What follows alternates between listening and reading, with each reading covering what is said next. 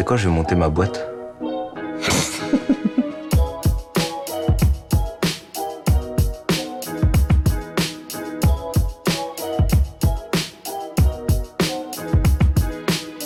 Bonjour à tous et bienvenue dans ce nouvel épisode de Je vais monter ma boîte, le podcast de Beam Me Up. Dans ce podcast, on part à la rencontre euh, des gens qui ont créé des entreprises euh, pour qu'ils nous aident à répondre à toutes les questions qu'on peut se poser quand on veut monter sa boîte. Et aujourd'hui, on est encore une fois hyper bien accompagné parce qu'on est avec Antoine Ponce qui a créé Momentum, qui est un concept store que vous pouvez voir euh, sur l'île, que vous pouvez apercevoir rue des Trois Molettes, juste à côté de la Treille.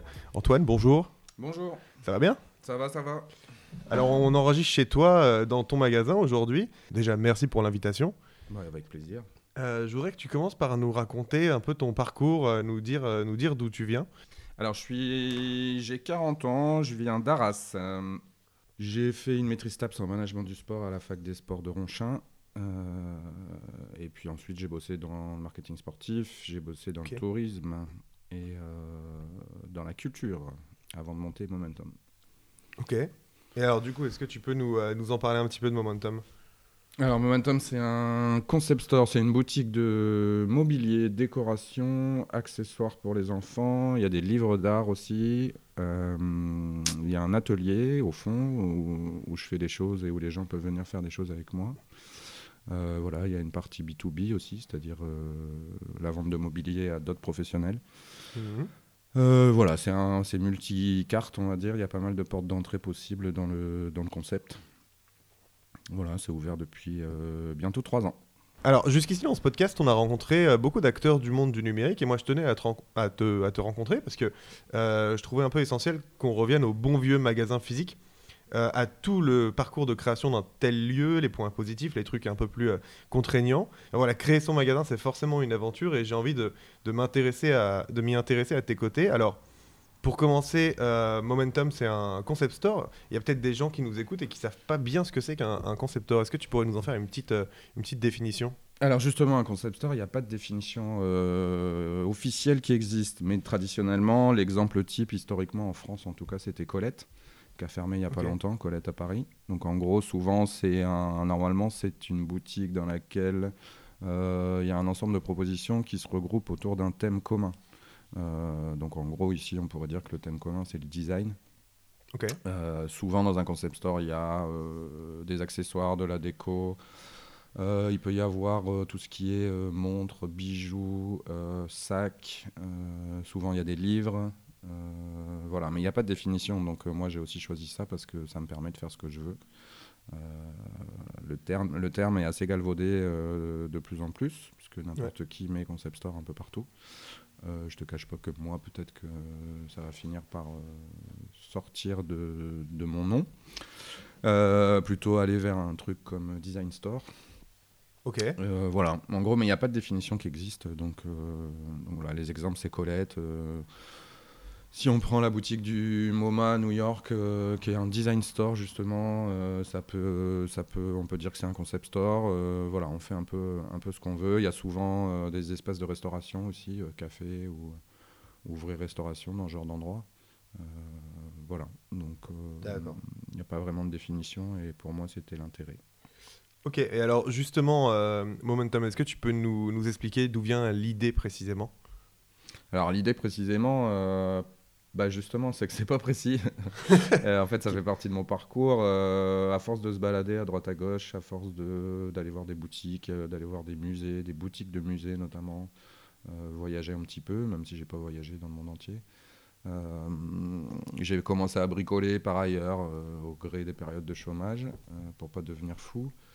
Et Ouais. puis j'ai fait un bilan de compétences sur la fin de mon aventure dans le secteur culturel. Euh, voilà, je voulais faire des choses avec mes mains, je voulais euh, rencontrer des gens, je voulais euh, partager des choses que j'aimais bien. Donc il n'y a pas vraiment l'idée n'est pas sortie comme ça d'un seul coup. Voilà, c'est un, c'est un ensemble de choses. Comment on fait pour faire vivre ensemble un atelier, de la déco, des bouquins, des trucs pour les gosses. et... puis petit à petit, ça s'est monté comme ça, quoi.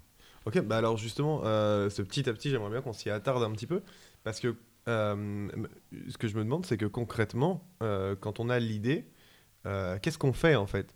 C'est quoi le parcours à peu près depuis justement l'idée, depuis la, la, volonté de justement ce que tu disais de créer un truc parce que tu voulais faire quelque chose avec tes mains, etc.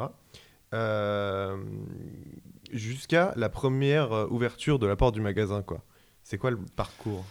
Bah déjà, il faut se l'autoriser. Moi, c'est surtout ça. Ça a été pourquoi pas moi en fait. C'est aussi un, aussi un gros, un gros pourquoi pas moi. Il y a aussi des raisons personnelles. Ça veut dire que c'est arrivé un moment où c'était possible pour moi. J'ai pas d'enfant, je suis célibataire, je ne mets personne en danger euh, tentant ma chance euh, sur une ouverture de magasin comme ça. Mhm. Après, d'où vient l'idée? Ben, tout, le début, euh, tout le début est assez compliqué, c'est-à-dire qu'on ne sait pas trop, trop par quel bout prendre l'idée qu'on a. Alors, moi, j'ai beaucoup discuté avec mon entourage déjà pour valider le, valider le principe, on va dire. Et puis après, il y a des choses qui existent, bien ou pas bien. Il y aura plein de choses négatives à dire dessus, mais il y a quand même des choses qui existent en France sur l'accompagnement d'entreprise. Euh, et moi, donc, j'ai été accompagné par la BGE, donc la boutique de gestion des entreprises euh, sur, euh, sur l'île. voilà, il y a un accompagnement en tant que chômeur, hein, parce que j'étais inscrit au chômage. Il y a un accompagnement qui existe. Et c'est le gros point positif sur le début de l'accompagnement de la BGE, c'était de structurer, structurer sa pensée, structurer son projet, justement. Euh, pour être très concret, moi, le premier projet, il y avait aussi de la restauration. Je faisais une fixette sur un local qui faisait 3 euh, fois 160 mètres carrés, donc qui était assez énorme. Euh, et la BGE, le fait de structurer le projet, ça te permet de, ben, calmer un peu le jeu, de se rendre compte de, des enjeux justement. Et puis euh, petit à petit, ça se construit comme ça. Puis après, bah, ça se fait aussi à, coup de grandes claques dans la gueule. Hein, faut pas se mentir. Euh, tu rencontres des banques, euh, les banques te disent non parce que parce que t'es pas t'as pas pas de pédigré de chef d'entreprise, parce que parce que t'as pas d'argent, parce que voilà. Donc ça, ça fait partie des écueils. Et puis en fait, ça se construit comme ça petit à petit. Puis c'est beaucoup c'est beaucoup de l'impro. Euh, tu prends contact avec des gens, euh, des agents immobiliers, tu visites des trucs, euh, tu petit à petit, petit à petit. Mais c'est vrai que l'outil, en fait, la BGE, un outil de construction du projet qui est plutôt pas mal parce que ça te force vraiment à ne pas sauter d'étape et à te poser toutes les questions. moi, c'était particulier, c'est que comme j'étais intermittent, j'avais 8 mois de chômage de droit. Donc j'étais obligé de faire vite en plus. Avec le recul, j'aurais pris un petit peu plus de temps pour, euh, pour me former, et notamment sur la compta, des trucs comme ça, euh, pour préparer le truc. Donc moi, j'ai fait la formule euh, vite. Ok. voilà. et puis après, ben, par exemple, moi, c'est la huitième banque qui m'a dit oui. Donc toutes les autres, elles ont dit non. Ne pas lâcher. Donc faut pas lâcher. Après, c'était, c'est énormément d'inconscience aussi. Hein. C'est, si je suis un peu négatif aujourd'hui en France pour créer une entreprise, faut être un peu taré. Mmh. Euh, mais c'est beaucoup d'inconscience, donc euh, tu sais tellement pas à quoi t'attendre que, que bah, du coup tu le fais. Et puis après, le fait de prendre contact avec des marques, là j'anticipe un peu sur la suite, mais euh, et puis le fait qu'il y ait une marque qui te dise oui sur le principe alors que tu n'as pas de local, que tu n'as pas encore la banque et que tu n'as jamais été commerçant ou artisan. Bah, ça t'encourage et puis petit à petit, mmh. voilà, ça avance comme ça quoi. Mais le gros, le gros, le gros point, en tout cas sur moi, c'est ça a été de trouver un local et ça a été de trouver une banque. Voilà, c'est la, base de la base. Et le local, il est euh, vraiment pas mal au final, puisque tu es en, es en plein, Ouais, le local est plutôt bien. Alors le local, euh, justement, le local, rien que ça, c'est une aventure, mais ça, ça va parler à tous les gens qui ont, essayé d'ouvrir des trucs. C'est que le local, c'est l'enfer en termes de, recherche. Euh, moi, j'étais pas. Alors là, on est en plein cœur du Vieux-Lille, parce qu'on n'est pas loin de la Treille. Euh, moi, c'était pas un parti pris. Je voulais pas spécialement être dans le Vieux-Lille. Le premier local euh, sur lequel euh, j'ai fait une fixette, il était vers le, parc Jean-Baptiste Lebas. D'accord. et il faut faire des compromis. moi, l'idée à la base, c'était que l'atelier devait être en vitrine, faire partie de la vitrine, ah, dans une cage en verre pour que les gens voient ce qui se passe depuis la rue. Là, finalement, l'atelier est au fond du local. il n'est pas isolé et euh, finalement je suis dans le vieux-Lille. Voilà. Donc après, il y a aussi une prise de conscience au fur et à mesure du projet sur ce que ça représente d'avoir 1500, 2000, 3000, 3500, 4000 euros de loyer. Finalement, le local est vraiment cool. Euh, j'en ai raté pas mal avant, mais ça c'est le cas de, plein de gens. Donc à chaque fois, c'est la partie usante, c'est qu'il faut faire le deuil d'un local dans lequel tu t'es projeté pour euh, te projeter dans un autre local, etc. etc. Euh, mais ça, c'est la grosse partie. L'emplacement, euh, c'est hyper important et c'est des compromis. Euh, voilà.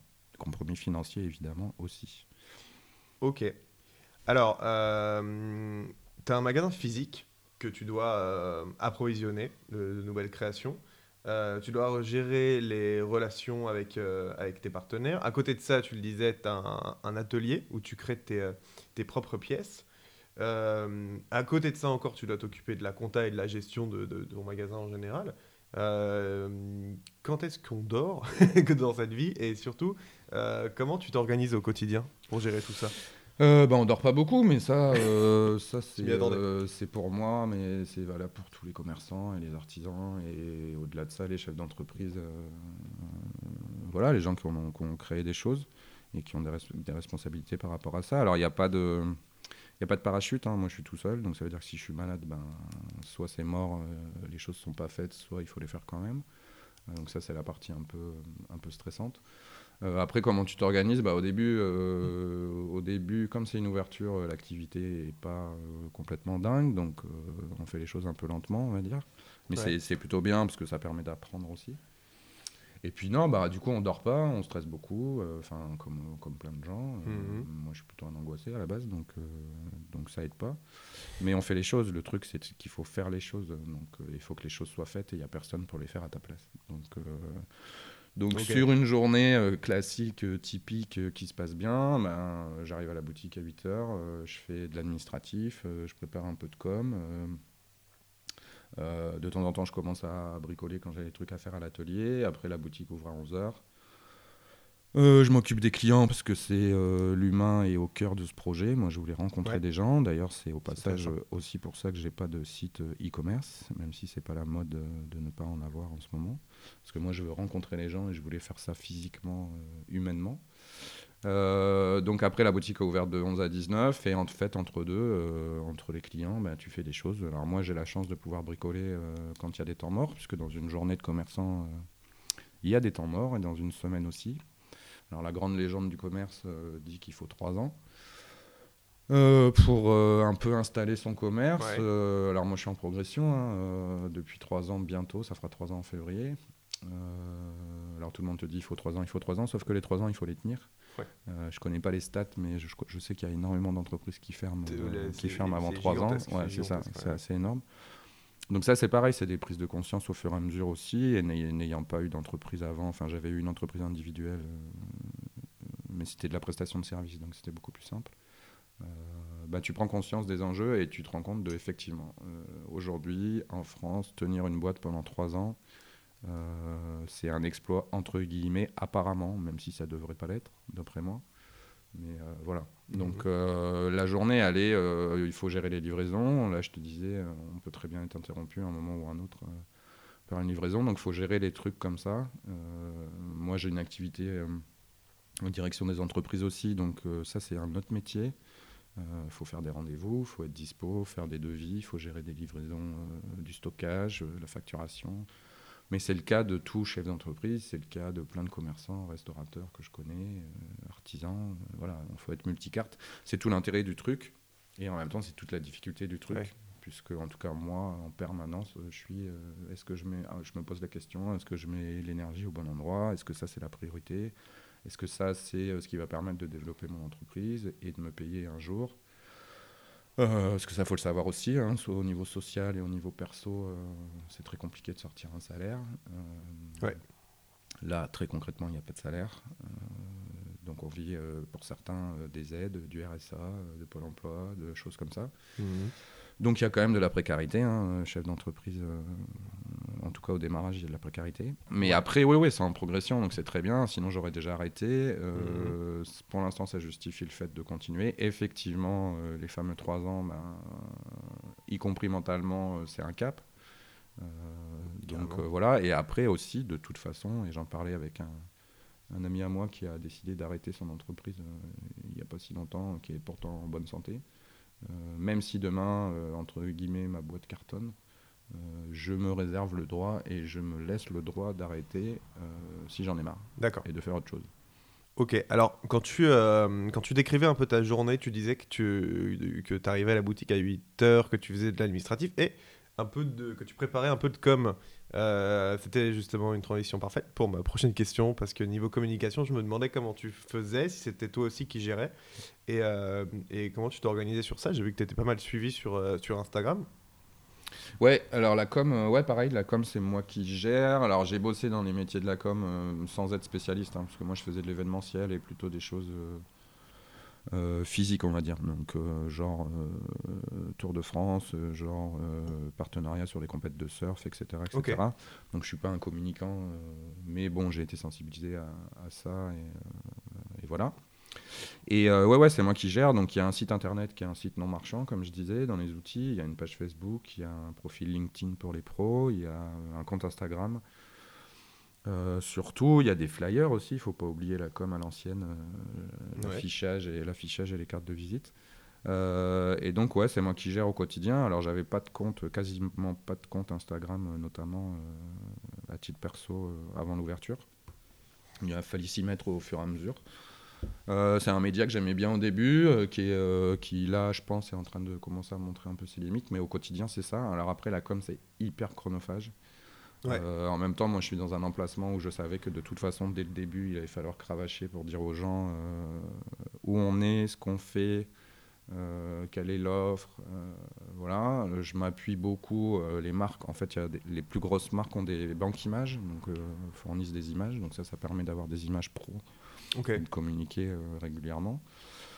C'est beaucoup d'impro aussi. Euh, Il y a des périodes où c'est assez réfléchi, euh, où entre guillemets on prépare ses posts, par exemple sur Instagram, puisqu'au quotidien c'est surtout Instagram.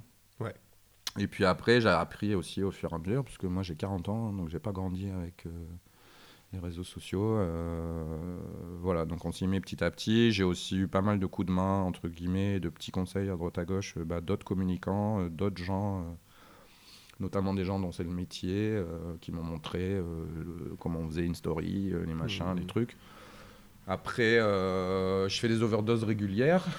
Des com, réseaux, ouais, ouais, Parce ouais. que bah, parce que c'est tout un débat, c'est encore un autre débat, mais voilà, on est, les gens sont euh, de plus en plus euh, consomment aussi de l'image, euh, lisent pas forcément les posts, Ouais. c'est compliqué de mettre du contenu.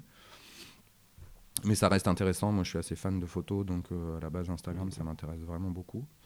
Et puis, euh, et puis c'est un outil de com euh, gratuit. Euh, donc ça, pour un entrepreneur indépendant, euh, il n'y a pas 40 000 solutions de communiquer gratuitement, puisqu'il n'y a pas de budget com hein, dans une petite boîte comme ça, ou alors très très très peu. Donc voilà, des fois je suis bien inspiré, des fois je suis pas inspiré, des fois c'est une contrainte. encore, ça, encore une fois, tout ça, ça va parler à plein de gens qui ont déjà des Ouais. boîtes et qui Ouais, bossent avec Instagram et avec les réseaux. Euh, moi, en plus, j'ai une clientèle qui va de euh, 18 à 65 ans avec euh, des gens qui ont soit Instagram et pas Facebook, soit Facebook et pas Instagram, des gens aussi qui n'ont absolument pas du tout aucun lien avec les réseaux sociaux. Donc ça, en com, c'est des vrais questionnements, c'est comment tu touches Ouais. ces gens. Et puis après, euh, moi, je me suis beaucoup dit euh, à l'ouverture, euh, il faut que tu réfléchisses euh, épicier de quartier. Euh, donc euh, pour moi, épicier de quartier, c'est épicier de quartier, c'est-à-dire euh, connaître les gens dans ton quartier, euh, le bouche à oreille, euh, prendre les colis des gens. euh, alors la particularité, c'est qu'en plus moi, l'atelier n'étant pas isolé, j'ai beaucoup bricolé sur le trottoir devant la boutique, un peu en toute saison. Du coup, Ce tu qui croisais est parfois dur, mais en même temps, ça permet de se faire repérer et puis de rencontrer les gens et ça casse la distance par rapport à, Ouais, par rapport à la boutique. Donc il y a plein de gens du quartier.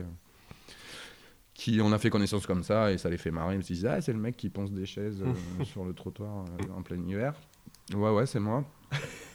Donc euh, voilà, il y a ça aussi. Il faut pas oublier l'humain, le bouche à oreille, la vie de quartier, les gens autour, les autres commerçants, des trucs très basiques.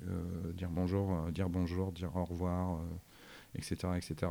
Euh, ça paraît très con de le dire et, Bah et non, en dans un sens complètement dramatique parce que euh, bah, parce, que par exemple dans un commerce le bonjour obtenir un bonjour de quelqu'un aujourd'hui c'est c'est c'est pas tous les jours quoi. donc euh, les trucs de base quoi Ouais, mais tu vois, je pense que non, c'est plutôt un bon conseil, parce qu'il y a pas mal de gens, à mon avis, qui, euh, qui euh, montent leur magasin et puis qui, euh, qui se mettent directement uniquement sur les réseaux, en espérant... ouais mettre- mettre ouais ouais il y a aussi euh, t'as raison il y a aussi cette euh, cette croyance là que les réseaux c'est Bah, magique ouais, voilà, c'est euh, ça. que euh, Alors que pas du tout. que euh, c'est en ce sens-là que je disais aussi sur la com, euh, ne pas oublier euh, la petite affichette sur la porte euh, pour dire euh, bah, on est fermé ce jour-là, euh, pour dire euh, bah, il y a une soirée demain, pour dire euh, voilà, les trucs à la con, à l'ancienne, mais euh, voilà. Et Ouais. moi je reste de plus en plus persuadé sans faire le vieux con parce que. Parce que Instagram c'est aussi super cool et que ça permet de rencontrer des gens incroyables bien et d'avoir des échanges hyper riches, mais euh, que le bouche à oreille, que euh, la cliente qui en parle à sa collègue, qui en parle à sa tante, qui en parle à sa grand-mère. Euh, J'ai même des clients super adorables qui viennent euh, avec des potes à eux pour montrer physiquement, pas forcément acheter, mais en tout cas faire le guide un peu et dire bah voilà, c'est ici, il y a ça, ça, ça, c'est cool. Et ça, c'est c'est incroyable. Ça, c'est euh, les clients euh, Ouais. super top quoi. Alors, on en parlait déjà un petit peu euh, il y, a, il y a quelques minutes, hein, mais euh, j'imagine bien que créer et animer tous les jours un magasin, ça ne doit pas être tous le- tous les jours marrant. Euh, malgré tout, comme tu disais, bon, déjà, ça fait trois ans bientôt, et, et tu te disais aussi que tu te laissais la possibilité d'arrêter, mais tu n'as pas arrêté. Donc, donc j'imagine que tu arrives quand même, malgré les soucis, à garder la passion pour ce que tu fais. Euh, ouais, malgré les problèmes qu'on peut rencontrer quoi, quand on gère sa boutique. Ah ouais, ouais, non, c'est sûr, sinon j'aurais déjà arrêté. euh, en fait, euh, là, on parle des trucs euh, chiants, enfin, on va dire, Ouais. euh, voilà, c'est- c'est c'est aussi pour dire que non, créer une boîte, malgré euh, tout ce qu'on peut dire en disant, bah, vous êtes au chômage, vous n'avez qu'à créer votre boîte, non. Donc Mhm. on est en train de dire que c'est pas si facile que ça. C'est pas fait pour tout le monde, je pense aussi, parce qu'il faut avoir le... Il faut, euh, il faut avoir un caractère particulier, euh, mais c'est aussi un truc, une aventure complètement incroyable, euh, positivement. je m'attendais pas du tout à rencontrer autant de gens bienveillants, enthousiastes, humainement riches, intelligents, cultivés, euh, supporters. euh, Enfin voilà, ça c'est la partie, euh, les rencontres humaines, c'est la partie incroyable. Sur la partie pro, ce qui est hyper intéressant aussi, c'est que moi j'ai décidé de bosser avec des marques euh, avec qui j'ai des vraies relations. Euh, voilà, donc euh, il y a aussi des marques avec qui finalement que j'aime beaucoup, dont j'aime beaucoup les produits, mais mais euh, leurs représentants euh, me plaisaient pas, euh, donc j'ai décidé de pas travailler avec elles, ce qui fait qu'en fait ce qui est enrichissant, ce qui fait que ça, tu t'entretiens au fur et à mesure la passion. J'aime pas trop le mot passion parce que ça m'intéresse moi la, ma passion à la base c'est le sport donc donc c'est pas à ce point-là mais c'est un, énorme intérêt pour ce genre de truc. Euh, c'est le relationnel qui évolue avec les marques. Euh, voilà, donc ça c'est enrichissant au fur et à mesure de, de se connaître de mieux en mieux, de se conseiller, d'apprendre des trucs. Euh, moi j'ai appris des milliards de choses. Enfin là ça fait, j'ai grandi aussi, ça fait grandir. hein. Ça Mhm. fait trois ans j'ai vraiment grandi. Donc voilà, tout ça c'est hyper intéressant. Euh, puis t'apprends, moi à l'atelier j'apprends, j'ai des potes ébénistes, je rencontre justement au fur et à mesure des rencontres, euh, t'apprends des trucs, moi j'ai appris des trucs justement en pensant à un truc dans la rue, et puis il y a quelqu'un qui passe, et puis il dit bah, bah moi je suis à tourner en ébénisterie, euh, bah toi tu fais comment? Ah, Bah moi je fais comme ça, tu devrais essayer, enfin tout ça c'est hyper intéressant, Ouais. les autres, euh, les créateurs locaux, les marques euh, locales avec lesquelles je bosse. euh, j'ai beaucoup de marques étrangères, donc euh, c'est aussi euh, notamment euh, scandinave, mais c'est aussi intéressant de voir euh, quelque part via le business, mais euh, culturellement comment eux bossent, euh, comment ils sont, les Hollandais, les Danois. euh, Ouais. voilà, et puis euh, les petits événements euh, que je fais à la boutique, ça permet de, de rencontrer les gens, les voisins. Les, euh, Donc le point positif, c'est l'humain, et puis après, c'est aussi s'enthousiasmer pour, euh, pour des démarches de marque, pour des produits précis, pour euh, euh, de l'artisanat, pour... voilà, alors après, c'est terriblement futile, c'est de la décoration, c'est du mobilier.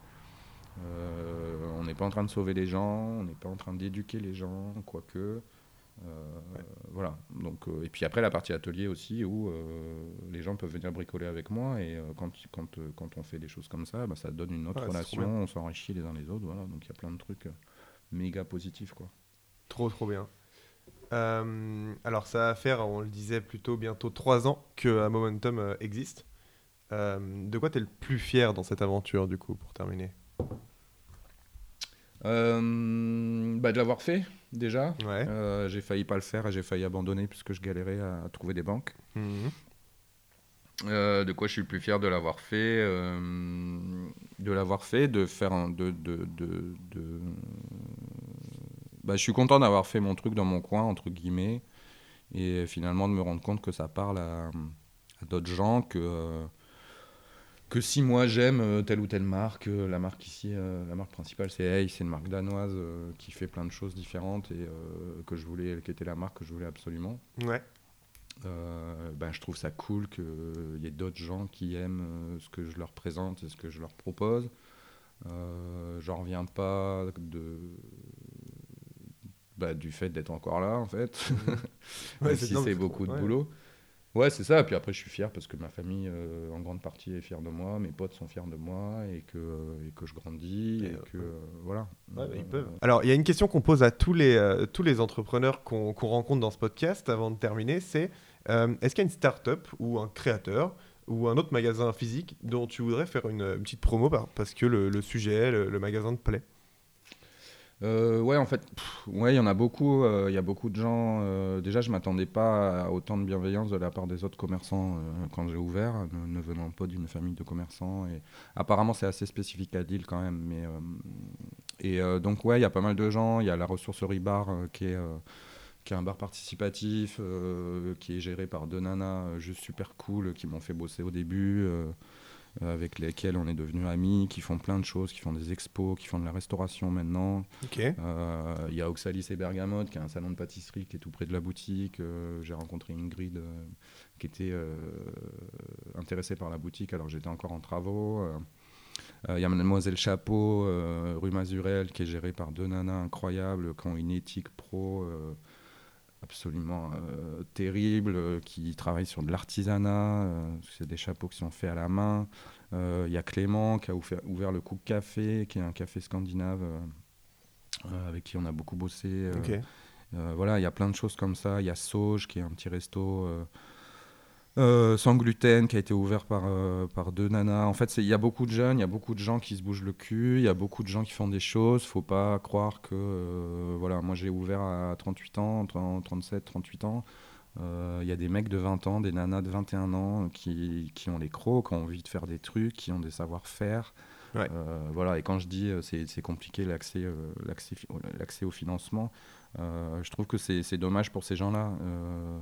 Euh, à 20 ans, tu as le droit d'avoir envie d'ouvrir ton entreprise. Moi, je, je, ça m'effleurait même pas l'esprit à 20 ans. Quoi. Je voulais bosser dans le monde du sport. Ouais. Voilà. Euh, et il y a plein de choses comme ça. Il y a plein de gens qui bossent bien à Lille. Il y a plein de gens à Lille et dans la région euh, qu'il faut encourager et qui m'ont encouragé. Il y a les voisins immédiats, la capsule, le bar euh, toujours un petit mot. Euh, il y a aussi, euh, quand tu es chef d'entreprise, que tu sois un mec ou une nana, au quotidien, si tu es tout seul, et ben justement, tu es quand même tout seul. Donc, c'est toujours bien d'avoir un petit encouragement, un petit mot, un petit truc, un petit. voilà, donc tous ces gens, donc évidemment, j'en oublie. Mais tous ces gens indépendants qui ne qui sont pas des chaînes, qui sont des gens qui mettent tout leur cœur au quotidien dans, dans ce qu'ils font, et ben c'est super intéressant. Et, euh, et tous ces gens-là, c'est des gens euh, juste super cool, quoi. Donc il faut, il faut les soutenir, il faut aller les voir, il faut, euh, il faut être curieux surtout. C'est, j'en ai pas parlé, mais la curiosité, c'est le truc le plus incroyable, qui, c'est le plus important, quoi. Il faut juste être curieux, quoi. Super. Voilà, voilà. Bah écoute, merci beaucoup pour tous ces conseils et toutes ces recommandations. Merci beaucoup euh, d'avoir été avec nous sur ce podcast. Nous, on se retrouve sur un prochain épisode avec un nouvel entrepreneur. Euh, d'ici là, je vous dis à la prochaine. Salut tout le monde. Salut, merci.